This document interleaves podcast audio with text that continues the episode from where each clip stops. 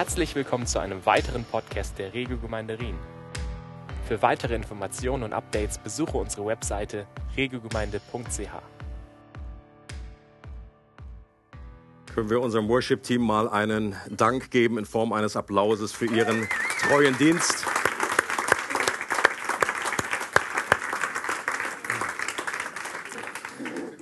Die immer wieder da sind, auf der Matte stehen früh, äh, ihre Herzen investieren. Vielen, vielen Dank euch. Vor zwei Wochen haben wir mit einer neuen Serie begonnen, und zwar über das Leben von Elia.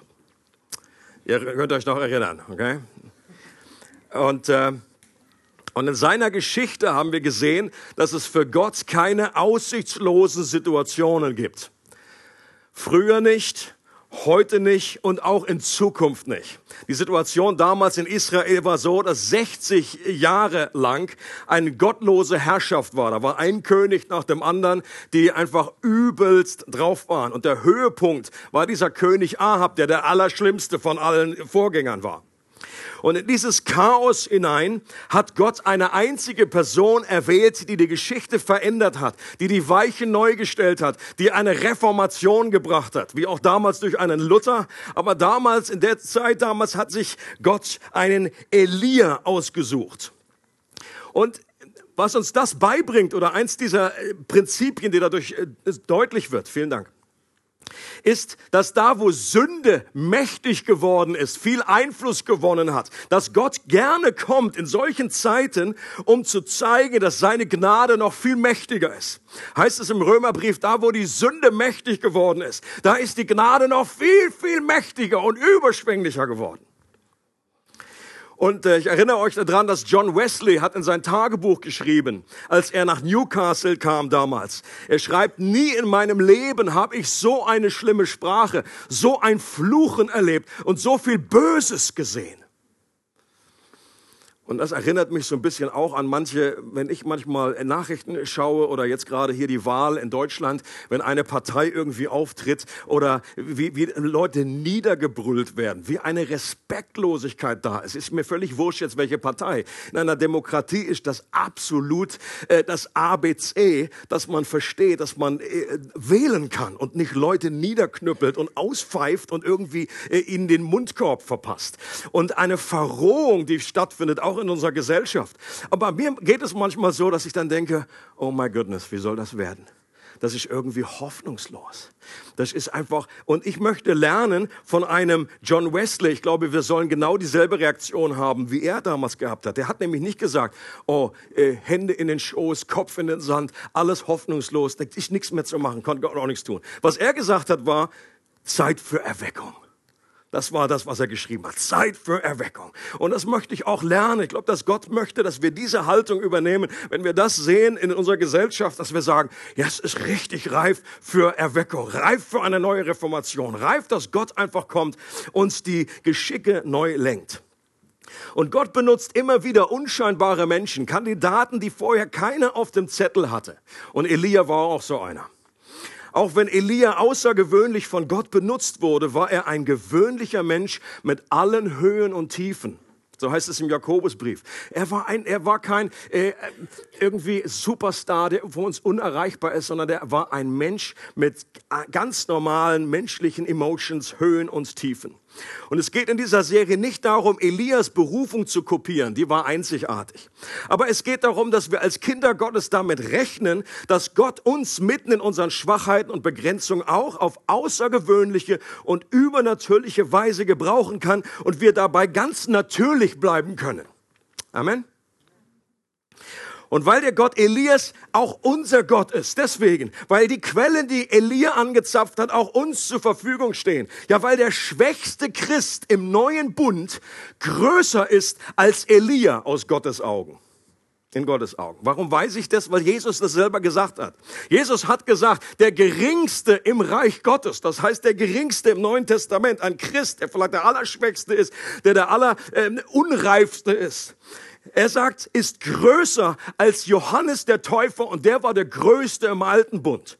Johannes der Täufer ist Elia 2.0. Okay? Das war eine neue Version, 2.0, Upgrade von dem ersten Elia. Und deswegen, was, was, für mich ist das ein fantastischer Gedanke, dass jeder Christ, warum? Weil wir einen, weil wir einen neuen Zugang zu Gott haben, weil dieser neue Bund viel herrlicher ist, viel stärker, viel mächtiger, viel größere Verheißungen hat als der alte Bund. Deswegen ist der, äh, der geringste Christ ist größer als einer von diesen Heroes im Alten Testament.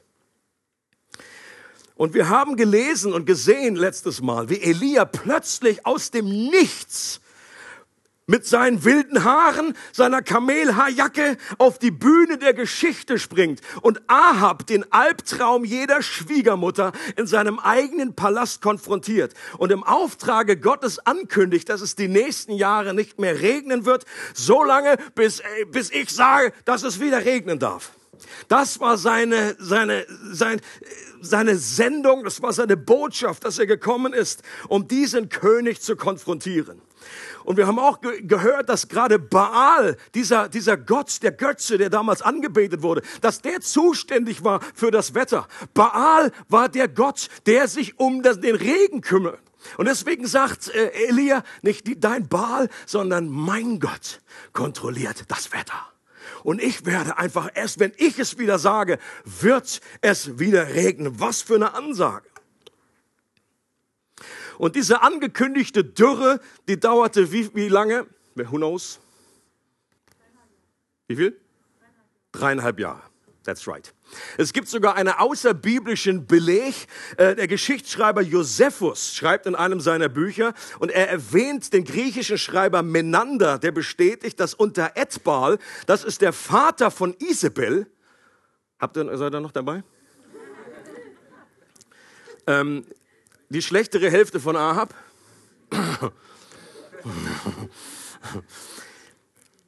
Dass unter dieser Regierungszeit eine große anhaltende Dürre und Trockenheit war. Also auch von außerbiblischen Quellen wird das sogar bestätigt und ich, es, es macht auch irgendwie Sinn, dass dreieinhalb Jahre absolut Regenlosigkeit äh, erwähnt wird in irgendwelchen Schriftstücken. Aber die Frage ist jetzt, wie geht es weiter? Wie geht es weiter mit Elia? Einige haben schon äh, letztes Mal gesagt, boah, das hat, hat Lust gemacht, äh, Hunger nach mehr. Äh, wie, wie, wie, wie entfaltet sich diese Geschichte mit Elia? Und nach so einem steilen Einstieg und so einem prophetischen Wort von so einem Kaliber, da würde man doch davon ausgehen, dass sein Dienst jetzt so richtig durchstartet. Dass Elia Ministry einfach abhebt. Also das erste Mal wären Einladungen bei Bibel TV. Der Mann, der gehört ins Fernsehen. Wer, wer sowas auf so einer Schwurebene von Gott sagt, für, für Elia war das völlig klar, das war nicht so, oh, hoffentlich klappt das, sondern er wusste, das war ein Schwur, den er ausgesprochen hat. Wehe, so wahr Gott lebt. Und er wusste, dass er, Gott verbirgt sich damit mit seinem Leben, mit seiner Treue, mit seiner Heiligkeit. Oder dass er gleich auf Titelseiten von Idea Spektrum oder allen möglichen christlichen äh, äh, Newspapern kommt. Dass er Gastsprecher wird zusammen mit Todd White. Wer Todd White nicht kennt, für mich gibt's, gibt der gute Mann gibt mir so eine gewisse Ahnung, wie Elia ausgesehen haben kann. Wer den jetzt noch nicht kennt, der einfach mal googeln. Äh, cooler Typ, schon Raster, Rasterlocken, sieht aus wie Bob Marley, aber nur ohne Hanf. Und an Gottes Stelle, wenn ich an Gottes Stelle gewesen wäre, mein Plan, meine Strategie mit Elia wäre anders gewesen.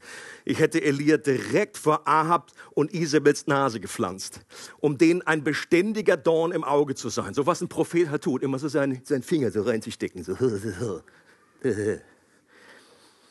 Oder ich hätte ihn auf evangelistische Einsätze geschickt. Ja, wenn jetzt jemand schon äh, ankündigt, es werden mehrere Jahre lang wird eine Dürre sein, das wäre doch eigentlich geboten gewesen, dass man jetzt rumgeht und Leute warnt und sagt und sie zur Umkehr ruft und sagt, Leute, es ist Gott ist hat euch nicht verlassen, kehrt um. Das alles hier ist auch eine Konsequenz von dieser Gottlosigkeit, von diesem Götzendienst, aber Gott ist immer noch da und er ruft euch zurück. Kommt, kommt und wieder zum Vater, kommt zurück zu Gott. Hat er aber nicht gemacht. Wie gut, dass ich nicht Gott bin. Und wie gut, dass seine Gedanken so oft anders sind als unsere Gedanken. Und dass seine Wege anders sind als unsere Wege. Wir lesen mal, wie es weitergeht. 1. Könige 17. Danach befahl der Herr Elia, du musst fort von hier. Geh nach Osten, überquere den Jordan und versteck dich am Bach Krit. Ich habe den Raben befohlen, dich dort mit Nahrung zu versorgen. Und trinken kannst du aus dem Bach. Elia gehorchte dem Herrn und versteckte sich am Bach Krit, der von Osten her in den Jordan fließt. Morgens und abends brachten die Raben ihm Brot und Fleisch und seinen Durst stillte er am Bach. Nach einiger Zeit vertrocknete der Bach, denn es hatte schon lange nicht mehr geregnet. Krit, das ist die erste Überschrift. Klingt schon so ein bisschen komisch. Krit kann man auch aussprechen. Im Englischen heißt es Kerith. Dann wisst ihr Bescheid. Gott schickt Elia nicht zur nächsten Konferenz, sondern zu einem Bach namens Krit. Und das ist der Ort, wo sich Fuchs und Hase gute Nacht sagen. Okay? Krit lag am Hintern der Welt. Das andere Wort darf ich hier nicht erwähnen. Okay? Das ist, wo Krit liegt ungefähr, damit ihr Ahnung habt. Und an diesem Ort, da gab es für einen Propheten nicht ganz so viele Dienstmöglichkeiten. War also so ein bisschen eingeschränkt. Und das war jetzt auch kein kurzer Ausflug, so übers Wochenende, mal in die Natur. Ich meine, das ist ja noch ganz lecker, wenn man mal so aus dem Luxus kommt und irgendwie so mal bisschen reduzieren, bisschen, äh, äh, bisschen Basics, so äh, down to the essentials, the bare necessities. Äh, das so ein Wochenende steht jeder mal durch. Aber das ging jetzt ein paar Wochen wahrscheinlich, Monate. Viele Ausleger sagen, ungefähr ein Jahr hat er sich wahrscheinlich da äh, aufgehalten. Bei Krit und da sollte er leben und nicht nur mal irgendwie übernachten. Und die Frage ist doch, warum nimmt Gott ihn gleich wieder aus dem Spiel, nachdem er nur fünf Minuten auf dem Feld war? Jeder Spieler würde sich fragen, sag mal, geht's noch? Hast gerade noch ein Goal geschossen, hast noch voll richtig äh, Erfolg gehabt und schon wirst du wieder vom Feld genommen. Namen sind ja bekanntlich im Alten Testament vor allen Dingen oft Programm von Personen, Jakob zum Beispiel heißt der Betrüger und sein Name war Programm. Der hat beschissen von einer, vom einen Ende zum anderen. Er hat betrogen. Und auch von Orten. Und Krit bedeutet übersetzt abschneiden. Und da wissen wir auch gleich, es gibt uns einen gewissen Hinweis, wo der Hammer hängt. Was ist hier passiert? Gott hat seinen Diener einerseits vor der systematischen Verfolgung durch Ahab und Isabel geschützt. Das war einer der Gründe, warum er ihn dort versteckt hat. Warum? Weil er nämlich durch seine Ankündigung Staatsfeind Nummer eins geworden ist. Das kann, kannst dir vorstellen. Ja, wenn jemand vom König auftaucht und sagt, du, erstmal, pass mal auf, ich sage, äh, ein paar Jahre lang keinen Regen, außer ich sag das wieder, du machst ihn nicht gerade zum Freund. Aber noch viel wichtiger ist, dass Krit eine Schule der Vorbereitung war, in der Gott Elia zurückgeschnitten hat, zurechtgestutzt hat, damit er letztendlich mehr Frucht bringen kann, weil Gott mit Elia Elia noch einiges vorhatte. Es geht hier um eine Grundausbildung. Das ist der Ort namens Krit. Und deswegen haben wir auch diese wunderbare Deko hier. Die soll das ein bisschen abbilden. Okay? Grundausbildung ist genau eben die Schule, das ABC, Reading, Writing, Arithmetics. Ihr, ne? Hier so die, die Stifte und äh, ein paar Buchstaben, die nacheinander sind, schön auch äh, an, der, an dem Dingens. Wir haben einfach gedacht, wir machen das einfach an die Fensterscheiben, diese Namen, dass wir als ganze Gemeinde nochmal richtig putzen können.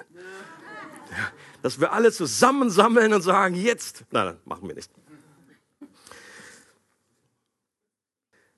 Krit oder was, an, an was erinnert uns dieses zurückgeschnitten werden? Der aufmerksame Bibelleser denkt sofort an eine Stelle aus dem Neuen Testament. Wer kann es mir sagen? Bitte? Johannes 15. Das Rosi, das kam wie aus der Pistole geschossen.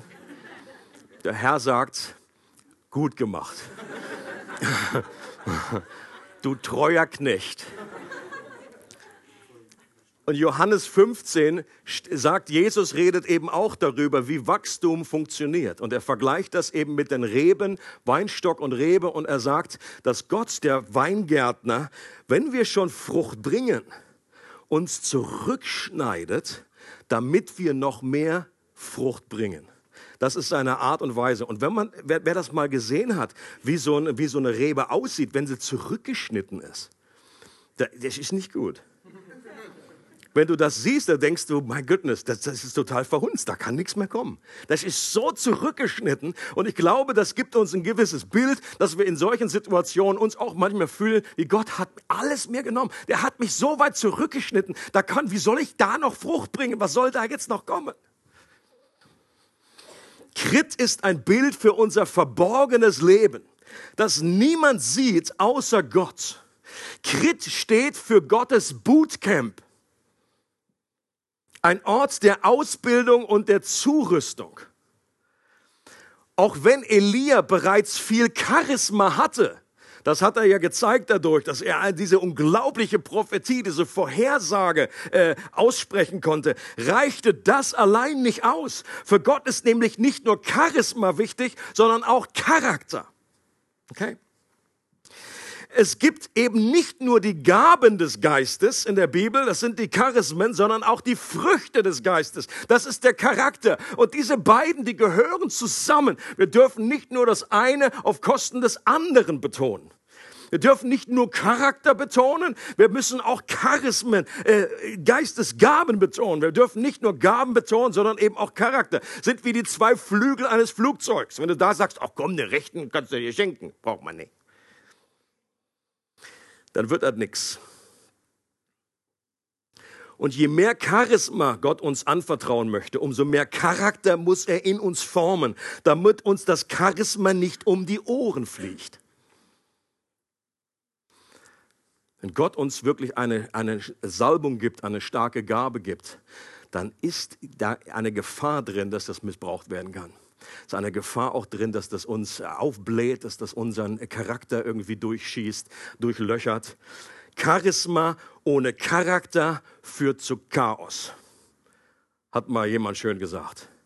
Charisma ohne Charakter führt zu Chaos. Und es gibt da leider traurige Beispiele. Ich habe ein Buch bei mir im Dingens, kennt ihr vielleicht auch.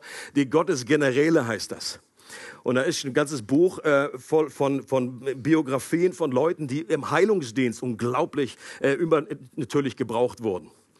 Ähm, und es ist amazing, wenn man diese Stories liest, mit welcher Genauigkeit da Leute prophezeit haben, mit was für, für äh, Wunder die erlebt haben. Aber gleichzeitig ist auch ein, eine Botschaft oder ein, ein, eine Essenz dieses Buches, dass doch einige von denen am Ende ihres Lebens abgedriftet sind. Der eine, der ist irgendwie, der hatte dann sich eingebildet, dass er Elia ist und hat dann irgendwie eine neue Gefolgschaft um sich gesammelt und ist völlig äh, lehrmäßig abge, abgeschifft, ist irgendwie sektiererisch geworden. Und das ist, glaube ich, liegt einfach daran, die, die, die, was Gott uns dadurch lehren möchte, was er uns zeigen möchte, ist, wie wichtig es ist, je mehr Charisma du aufbaust in deinem Leben, umso wichtiger ist auch der Charakter, dass das beides zusammengehört. Und dieses göttliche Muster, das findest du immer wieder in der Schrift. Wenn du die ganze Schrift durchgehst, Josef, berühmtes Beispiel, erhält einen Traum, soll zur rechten Hand des Pharaos erhöht werden, aber vorher muss er über Jahre leidvolle und einsame Zeiten an seinem persönlichen Krit verbringen.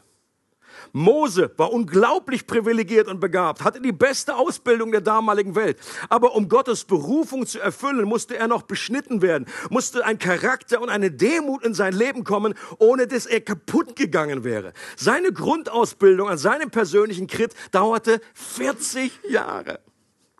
40 Jahre Wüste. 40 Jahre Crit.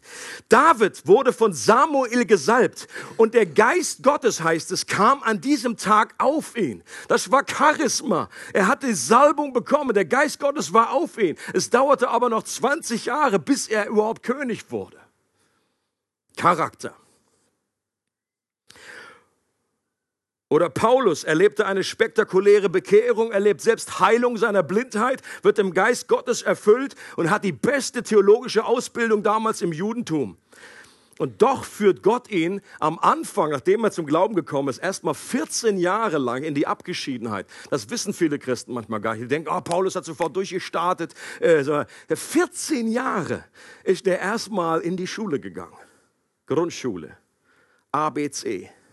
Und was Gott da gemacht hat, war Charakter in sein Leben hineinzubauen, damit er später der große Apostel werden konnte und durch die ganze damalige Welt reist und Gemeinden baut.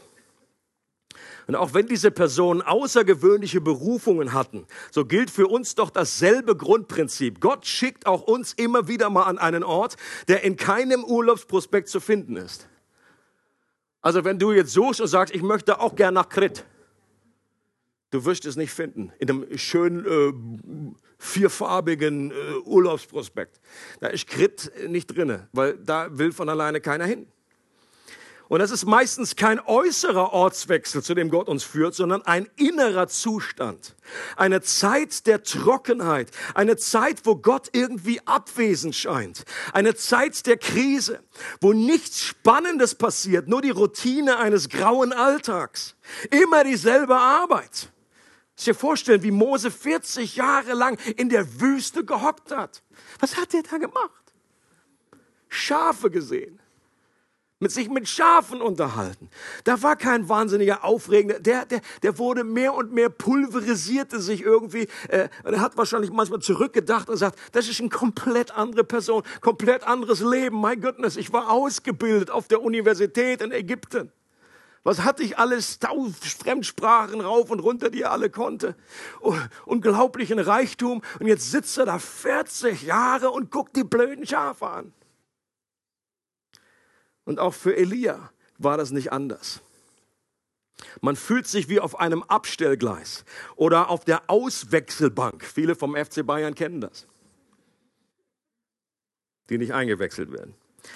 Andere erzählen von tollen Reisen, andere Menschen erzählen von tollen Reisen, Gottes Erfahrungen und deine God Stories handeln eher davon, wie viele Windeln du gewickelt hast und dass die meistens auch dich gehalten haben.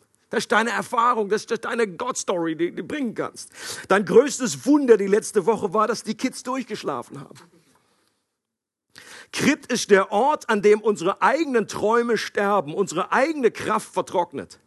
Der Ort, an dem Gott uns falsche Annehmlichkeiten und Lebensziele wegnimmt, bis nur noch ein Verlangen nach ihm selbst bleibt und durch diese Trockenheit ein neuer Durst nach Gott entsteht. Das ist der Ort, für den Krit steht. Es gibt einen Mann, der hieß Johannes vom Kreuz. Das war ein, ein äh, Mönch, ein Karmelitiner-Mönch, der hat äh, ein berühmtes Buch geschrieben, was ist in die Klassik, klassische Bücherliste eingegangen im Christentum, das heißt Die dunkle Nacht. Und auch so ein richtiger catchy Titel. Der, der, der geht weg wie geschnitten Brot, also bei der Alpha-Buchhandlung. Wenn du so ein Buch, muss man sehen. Das kriegst du nur noch irgendwie biografisch, das kriegst du nur noch bei Kindle. Ähm, das kauft heute keine Sau mehr. Ja, ich möchte gerne einfach die dunkle Nacht. Die dunkle Nacht! Und trotzdem glaube ich, dass das eine ganz wichtige Botschaft ist, die er, das kannst du anders nennen, das kannst du auch Krit nennen, ähm, wie auch immer. Und ich, äh, hier ein Zitat von ihm.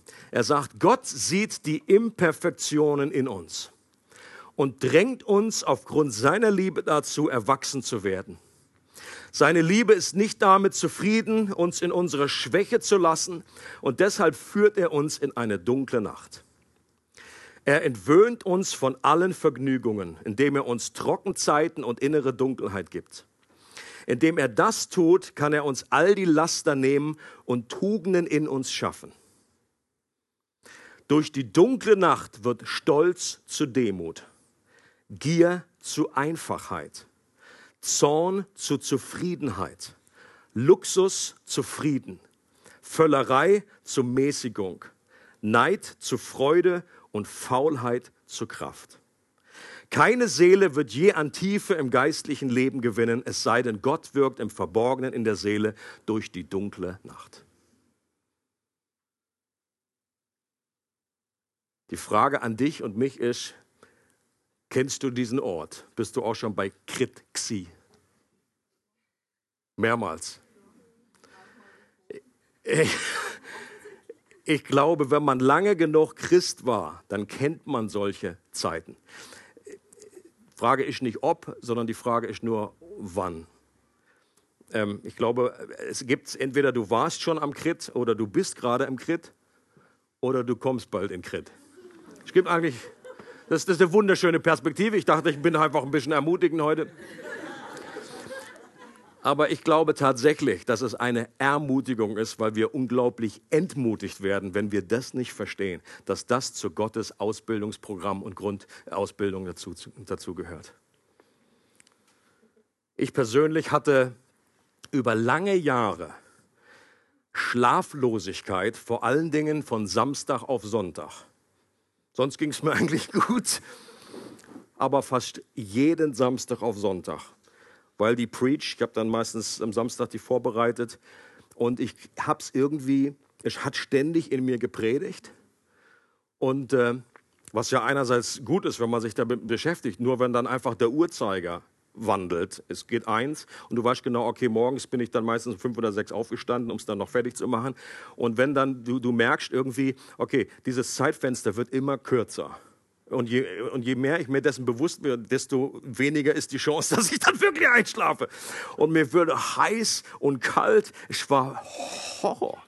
Ich kam an den Punkt, wo ich manchmal gesagt habe, ich glaube, ich muss meinen Job an den Nagel hängen. Ich schaffe es nicht mehr. Ähm, das klingt jetzt vielleicht nicht so wahnsinnig schlimm, aber wenn du einfach ständig das erlebst und dann einfach mit immer Durchschnitt zwei bis drei Stunden einfach dann am Sonntag äh, preacht, das war für mich auf Dauer äh, mich irgendwie gekillt. Und ich glaube persönlich, dass das eine Krit-Erfahrung war in meinem Leben. Ich glaube nicht, dass das damit zusammenhängt, dass jetzt Gott irgendwie da, ähm, dass das irgendwie äh, was, was Negatives war oder äh, bedingt durch irgendwelche Schuld oder irgendwie was, sondern Gott hat einfach das benutzt, um mich irgendwie heiß zu kochen, um was wegzuschneiden, um mich äh, in einer Schwäche, in eine positive Schwäche hineinzuführen. Und irgendwann war das vorbei. Ähm, das heißt nicht, dass ich da jede Nacht jetzt nur, nur ratze wie der Bär, aber äh, die, diese spezielle Herausforderung, die war irgendwie vorbei, von einem Tag auf den anderen. Ich weiß auch nicht genau. Klar haben wir dafür gebetet und so weiter, aber es war jetzt nicht erkennbar, dass ich da irgendwie groß, warum das jetzt plötzlich diese Phase vorbei war.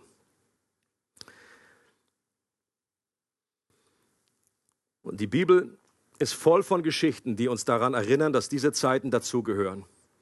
Dass solche Kritzeiten, dass wir sie nicht verachten sollen den Mut in solchen Zeiten nicht verlieren sollen und vor allem nicht vergessen dürfen, dass sie kein Ausdruck von Gottes Missfallen, sondern von Gottes Gefallen sind. Leute, ich glaube, das ist ein ganz entscheidender Punkt. Ja? Ich, ob du Josef anschaust, ob du David anschaust, ob du Mose anschaust, das war nie, es war keine Strafe für irgendetwas, was wir verbockt haben, sondern es war eine Grundausbildung, es war ein Ausdruck der Liebe Gottes, auch wenn sich das nicht so als Liebe anfühlt. Kannst du mich bitte weniger lieben? Das ist so manche, manchmal mein Gebet gewesen. Äh, Gott, ich, ich, dieses Wohlgefallen Gottes, das will ich in dem Moment dann gar nicht. Aber Gott besteht darauf, weil er weiß, was gut für uns ist. Natürlich gibt es auch andere Zeiten. Es gibt auch Folgen von, dass wir Gott weglaufen, aus der Spur laufen. Das gibt es auch in der Bibel. Ja? Da landet man nicht am Krit, sondern im Walfischbauch oder im Fischbauch oder wie auch immer. Okay? Ähm, das gibt es natürlich auch. Und was manchmal nicht so einfach ist, diese Zeiten sind nicht immer so zeitlich klar abgegrenzt, wie das jetzt hier an diesem äh, Ort, in dieser Location oder die 40 Jahre in der Wüste. Das geht oft parallel in unserem normalen Leben, dass wir gleichzeitig auch diese Crit-Experiences haben. Deswegen ist es manchmal nicht so einfach für uns zu erkennen. Was Elia auszeichnet, war, dass er Gottes Liebessprache gesprochen hat, als Gott zu ihm geredet hat. Was ist Gottes Liebessprache? Gehorsam. Thank you. Gottes Liebessprache ist Gehorsam. Wenn, wenn Gott etwas sagt und wir reagieren darauf, Elia heißt es, gehorchte dem Herrn. Im Unterschied zu Jona ging Elia zur Abwechslung mal dahin, wo Gott gesagt hat. Ja, Jona war genau das Gegenteil. Gott hat gesagt, geh nach oben rechts und er so, okay, unten links. Und tschüss. Aber interessant ist, dass Gott da auch noch einen Weg gefunden hat, ihn wieder zurückzuholen, auf sehr äh, kreative Art und Weise. Aber auch, auch in diesem Zusammenhang gab es ja Fragen, die noch offen waren. E- Elia hat ja selber nicht geschnallt und Gehorsam ist manchmal gerade dann Gehorsam, wenn wir nicht checken, wo es hingeht.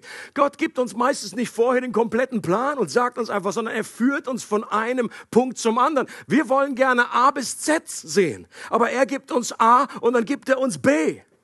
Und wenn du an A stehst oder B, dann ist die nächste Frage nicht Gott, was ist Z, was ist Z, sondern es ist die nächste Punkt C, dann D, dann E. In, in, den Psalmen heißt es, dein Wort ist meines Fußes Leuchte. Das ist einfach, er zeigt uns den nächsten Schritt und dein Wort ist nicht ein Flutlicht, was so 50 Kilometer ausleuchtet der nächste Schritt, der uns offenbart wird. Aber auch Elia, er musste einfach gehorsam sein. Stellen wir uns mal ein kleines Gespräch vor. Wenn du Elia getroffen hättest auf seinem Weg nach Krit, wie hätte das vielleicht ausgesehen? Jemand trifft ihn, der ihn kennt. Elia, Alter, was geht? Was geht? Was machst denn du so? Elia sagt, ich gehe über den Jordan. Und äh, wohin? Zu einem Bach, der heißt Krit. Nie gehört. Wo ist das? Warum? Ja, weiß auch nicht, hat Gott gesagt. Ähm, gehst du einfach zum Campen? Ist es einfach so ein Wochenende? Nee, ich glaube, ich soll da länger wohnen. Am Krit. Was machst du da? Keine Ahnung. Du hast ja gar nichts dabei zur Verpflegung. Kaufst du noch ein? Nein, Gott hat gesagt, er hat Raben beauftragt, mich zu versorgen. Und trinken soll ich aus dem Fluss. Mhm. Ja. Also, dann mach's gut. Elia, bleib dran. Ich wusste schon immer, du bist etwas anders. Ich wünsche dir alles Gute. Vor allen Dingen mit den Vögeln. Ich meine, das hätte er doch damals keinem erzählen dürfen. Die hätten dann gleich ärztliche Hilfe angefordert. Wir lesen das oft so. Manchmal geht's mir, ich gehe noch einen inneren Schritt zurück und denke, was lese ich, was glaube ich da eigentlich? Elias Beispiel erinnert uns daran, dass Gott uns eben meistens nur den nächsten Schritt offenbart. Nächste Überschrift, die zweite und letzte. Lieblingsfach. Was gehört denn zu Gottes Grundausbildung? Was ist sein Lieblingsfach? Wie könnte man das beschreiben? Was wollte Gott Elia beibringen? Was möchte er auch uns immer wieder beibringen? Ich glaube, mit einem Wort ist das einfach zusammenzufassen. Glauben. Glauben. Faith.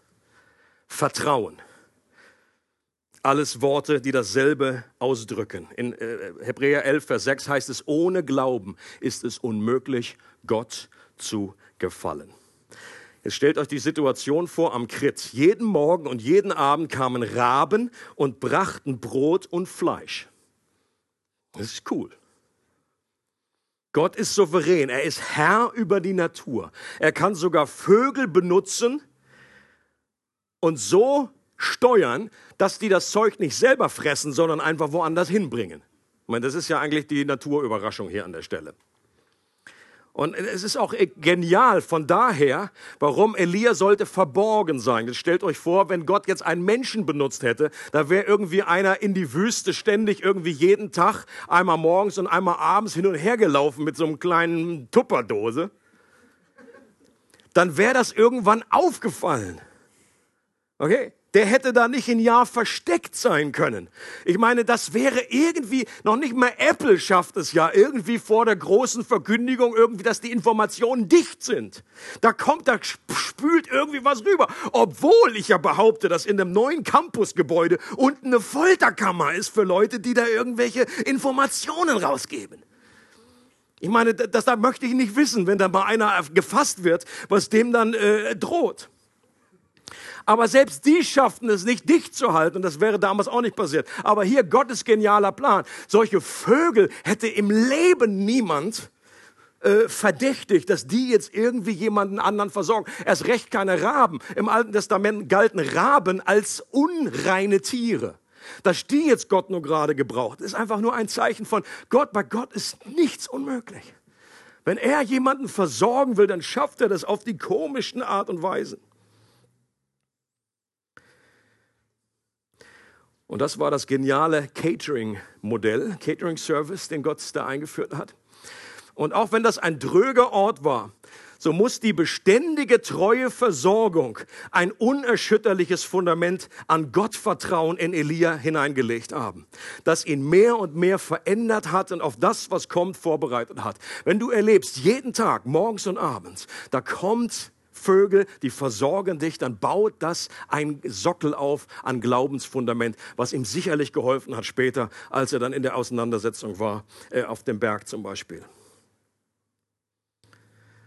Und Gott hat auch uns versprochen, dass er uns versorgen wird. Mit allem, was wir wirklich brauchen. Jesus sagt, greift das auf und sagt, seid nicht besorgt, was ihr essen und was ihr trinken sollt.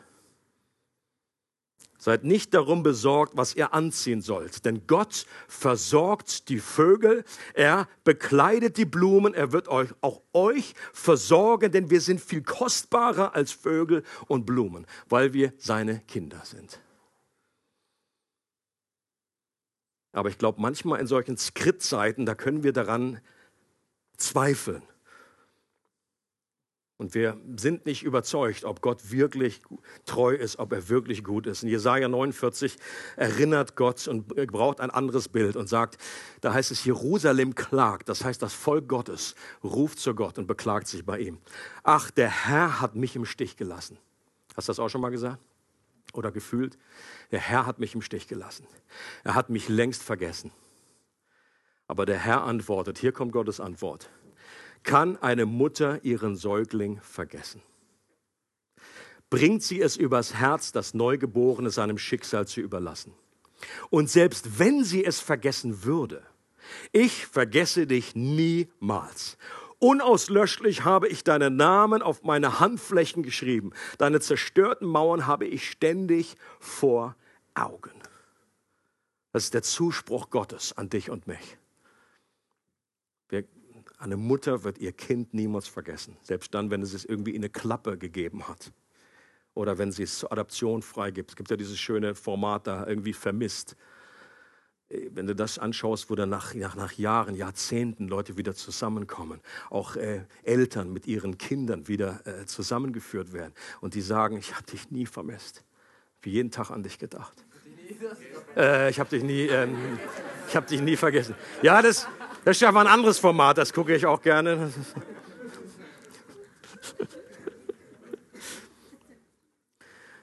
Und Gott sagt, wie er hat uns in seine Hand eingeschrieben. Nimm mal deine Hand vor, du hast die gerade bei dir.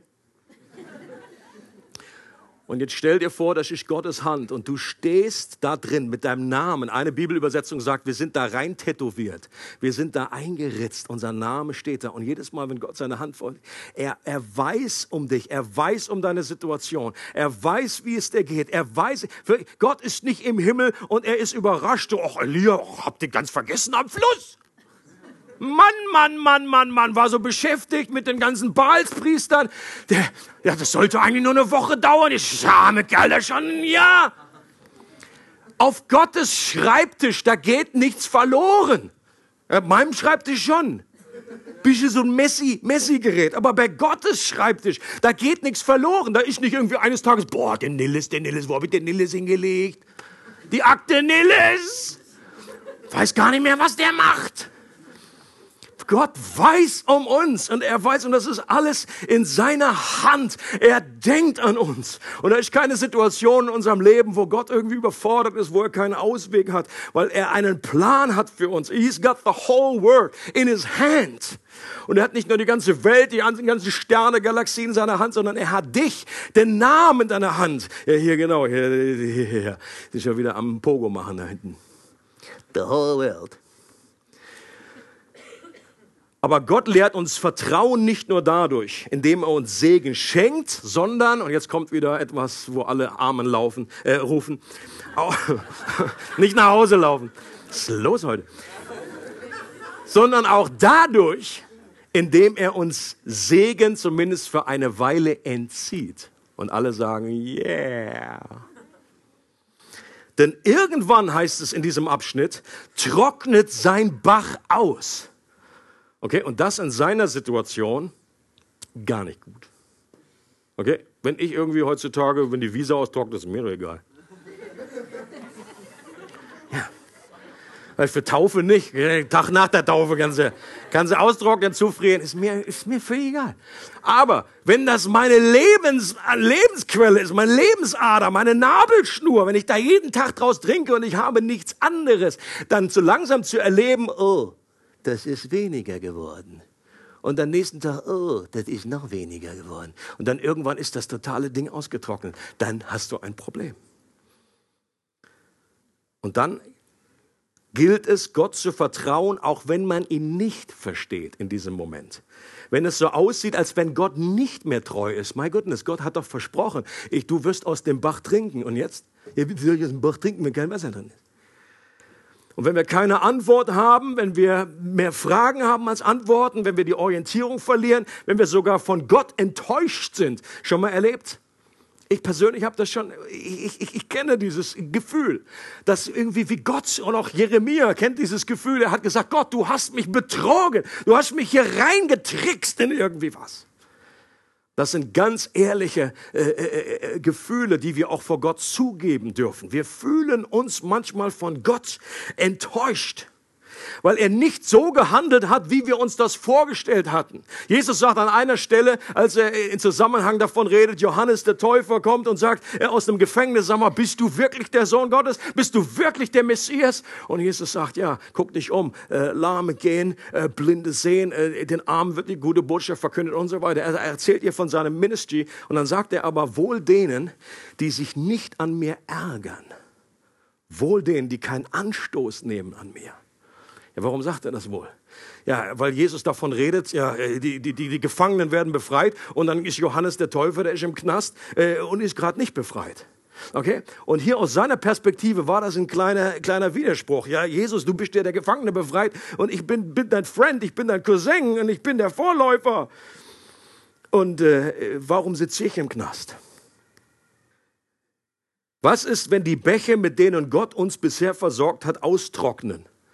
Unsere Finanzen plötzlich weniger werden, wir eine Arbeit verlieren, wenn eine Ehe scheitert, wenn uns Freunde verlassen, wenn Kinder sich anders entwickeln und einen anderen Weg einschlagen, als wir äh, das äh, uns vorgestellt hatten, eine Gemeinde sich spaltet, wenn unsere Gesundheit uns im Stich lässt, Dinge, auf die wir uns verlassen konnten, plötzlich nicht mehr da sind, wir Gott nicht verstehen. Was ist dann? Das ist auch ein Bild dafür, wenn dieser Krit austrocknet. Arthur Pink, auch so ein schöner Theologe, der sagt, wie oft meinen wir, dass wir auf den Herrn vertrauen, wenn wir uns in Wirklichkeit auf bequemen Lebensumständen ausruhen. Und wenn sie unbequem werden, wie viel Glauben haben wir dann noch? Und genau das ist der Punkt, dass Gott in seiner Liebe uns oftmals die Krücken wegnimmt, wo wir so schön wie die Made im Speck einfach vor uns auch in unserer christlichen Welt so schön drinnen leben können und sagen, hey, ist alles cool, super, Worship läuft geht alles gut. Und dann werden Dinge einfach demontiert, Gott uns, aber letztendlich, weil er uns liebt. Es ist niemals deswegen, weil er uns irgendwie Steine und in den Weg legen möchte, weil es in, in einer Art, dass er gegen uns ist. Gott ist für uns, Leute. Und das ist die wichtigste Botschaft, die wir lernen können. In dieser dunklen Nacht der Seele und wenn dann auch noch der irgendwie so ein Fluss austrocknet, vertrauen wir auch ihm dann noch. Das ist die Grundausbildung, aber auch die hohe Schule des Vertrauens. Gott hat ein Interesse daran, dass wir nicht unseren Umständen vertrauen, sondern ihm selbst. Dass wir uns nicht auf den Segen verlassen, sondern auf die Quelle allen Segens. Dass wir nicht nur Gottes Hand, sondern sein Angesicht suchen. Sehr interessant, dass selbst Segen zum Götzen werden kann. Kennt ihr die Story eben, äh, vierte Buch Mose 21, wo es heißt, dass dann eben da diese waren diese, diese giftigen Schlangen und Gott hat gesagt zu Mose, jetzt bau diese bronzene Schlange, äh, ja, dieses, diese Schlange auf und dann schau die an und alle, die sie anschauen, äh, werden geheilt werden und werden am Leben bleiben. Es war ein letztendlich ein Bild für das Kreuz. Das war ein Segen, den Gott selber gegeben hat. Im zweiten Königbuch heißt es das dann, dass diese Schlange, dass die aufbewahrt wurde, dieses, dieses, dieses etwas da, was ein göttlicher Segen war und es wurde zu einem Götzen umfunktioniert, hat einen neuen Namen be bekommen, Nehushtan hieß das. Nehushtan. Und da wurde angebetet vor, wurden Räucheropfer gebracht. Und Leute, das ist die Story auch in unserem Leben, dass wir manchmal auch das, was Gott geschenkt hat an Segen, dass unser Herz so verdreht ist und dass es an, selbst diese Dinge anbetet, die Gott gegeben hat. Und wenn Gott das sieht, dann schreitet er ein. Und dann macht er etwas, damit er alleine die Ehre bekommt. Die Ironie ist ja, dass Elias eigene Gebete dazu geführt haben, dass der Fluss ausgetrocknete. Er hat ja dafür gebetet, dass diese äh, dann diese Trockenheit kam. Und das heißt einfach nur, äh, Elia wurde auch von den Konsequenzen seiner eigenen Prophetie nicht verschont.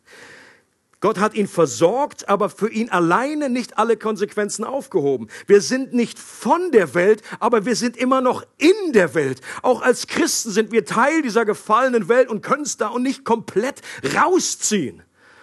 Okay? Es gibt eben auch Christen, die durch einen Hurricane in Mitleidenschaft geraten. Ist uns bewusst, right? Also ich glaube nicht, dass es äh, so ist. Natürlich hat man ab und zu mal so eine Story, die man hört, wie man einfach dann bewahrt wurde und so. Aber es ist doch nicht im Regelfall so, dass jeder Wirbelsturm ständig zickzack fährt und nur um jedes Haus von jedem Christen rumfährt. Und ich meine, Gott hätte ja jetzt auch irgendwie so übernatürlich den jetzt versorgen können, dass überall ist Trockenheit in ganz Israel. Nur über Elia so Regen. Das ist aber mehr Zauberei, das ist mehr magisches Denken. Gott hat ihn anders versorgt, wie wir dann auch später noch sehen werden. Aber er selber ist auch mit hineingenommen worden in die Konsequenzen von dem gesamten Volk. Vielleicht sind wir auch heute, bist du heute in einer Situation, die mit durch deine Gebete hervorgerufen wurde. Vielleicht hast du mal gebetet irgendwann, Gott, stärke meinen Glauben. Gott, gib mir mehr Geduld. Gott gib mir ein ungeteiltes Herz. Und siehe da, wir heute sind wir vielleicht in einer Situation, die wir gar nicht so mögen, aber es sind letztendlich die Konsequenzen auch von unseren Gebeten. Gott erhört unsere Gebete.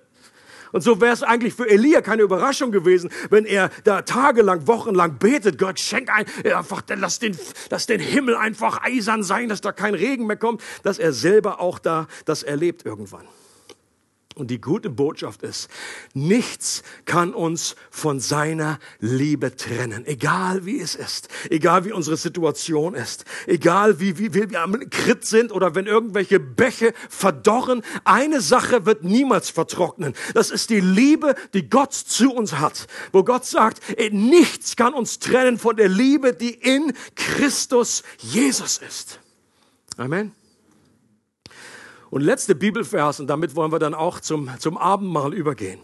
Da heißt es in Johannes 6, 28 bis 29, da, da fragen ihn damals die Juden, was sollen wir tun, damit wir die Werke Gottes wirken? Das ist die klassische Frage einer Religion. Was sind unsere Werke? Was ist mein Beitrag? Was muss ich leisten? Was muss ich tun, um Gott zu gefallen?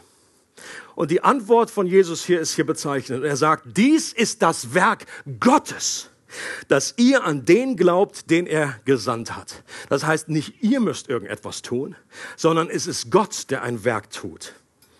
Und er schenkt Glauben. Das ist dieser, wenn wir uns sagen, okay, das Wichtigste ist, ist Glauben, ist dieses Glaubensfundament. Dann kommt ja die Frage, ja, woher? Woher nehmen und nicht stehlen? Woher bekomme ich diesen Glauben? Und die gute Antwort, die befreiende Antwort des Evangeliums ist, das ist ein Geschenk, das von Gott kommt. Im Epheser 2 heißt es, wir sind errettet aus Gnade durch den Glauben. Das ist nicht euer Werk, sondern Gottes Gabe ist es. Dieser Glaube wird uns geschenkt. Den musst du dir nicht verdienen. In dem Textzusammenhang sagt auch Jesus, niemand kommt zum Vater, es sei denn, der Vater zieht ihn. Das in dieses Ziehen, das ist der Glaube, den Gott uns gibt, den er erweckt durch das Wort, was ausgeht. Und in dem Kapitel sagt Jesus eben auch, dass er das wahre Brot ist, das vom Himmel gekommen ist, das uns Leben schenkt. So wie das eben Mose damals erlebt hat mit dem Manna, wie das ein Elia erlebt hat mit diesem Brot und mit dem Fleisch. Hier gibt es auch eine andere Nahrung und der werden wir uns gleich zuwenden, die letztendlich ein Ausdruck von nichts anderem ist als Glauben mit Gott in Verbindung zu sein, ihn aufzunehmen und ihn so in sich zu haben, wie wenn wir ein Brot aufnehmen, was einfach verstoffwechselt wird, was Teil von uns wird. Das ist Gottes Wunsch, dass wir so mit ihm durch den Glauben verbunden sind, dass wir dieses Brot aufnehmen, dass wir diesen Saft aufnehmen und Jesus sagt, es symbolisiert etwas. Es symbolisiert mein Fleisch und mein Blut. Es symbolisiert das, was Jesus für uns getan hat, das Werk, das Gott für uns getan hat und was wir jetzt einfach nur in Empfang nehmen dürfen, dass wir eingeladen sind zu diesem Tisch, dass wir etwas nehmen und dadurch Leben erhalten, sagt Jesus. Wer mein Fleisch isst und mein Blut trinkt, der wird leben. Und die damals die Juden haben gedacht, mein Gottes, jetzt, jetzt ist aber Ende Gelände. Das ist ja peinlich ohne Ende. Der redet hier von, müsst ihr vorstellen, aus jüdischer Sicht, wie das Blut, Blut, das war immer irgendwie unrein. Das durfte niemals gegessen worden. Das war eines der dicken Gebote im Alten Testament. Und jetzt sagt Jesus, wer mein Fleisch isst, uh, die ersten Leute, damals die heidnische Welt, die Christen beobachtet hat, nur so vom Hören sagen, die dachten tatsächlich, das wären Kannibalen. Die würden da irgendwie sich treffen und die würden irgendwelche äh, äh, menschliche Sachen äh, fressen. Weil sie gehört haben, wer mein Fleisch isst, wer mein Blut trinkt, das war ein Unding für einen, für einen Juden damals. Aber Jesus sagt letztendlich, Leute, es heißt, was ich hiermit sage, ist einfach nichts anderes als, es ist mir wichtig, dass ihr glaubt dass ihr glaubt an das, was ich am Kreuz getan habe. Da, wo ich mein Fleisch hingegeben habe, da, wo ich mein Blut vergossen habe für dich. Und das wird dich ernähren, das wird dir Leben geben, das wird dir Kraft geben, das wird dir Heilung schenken.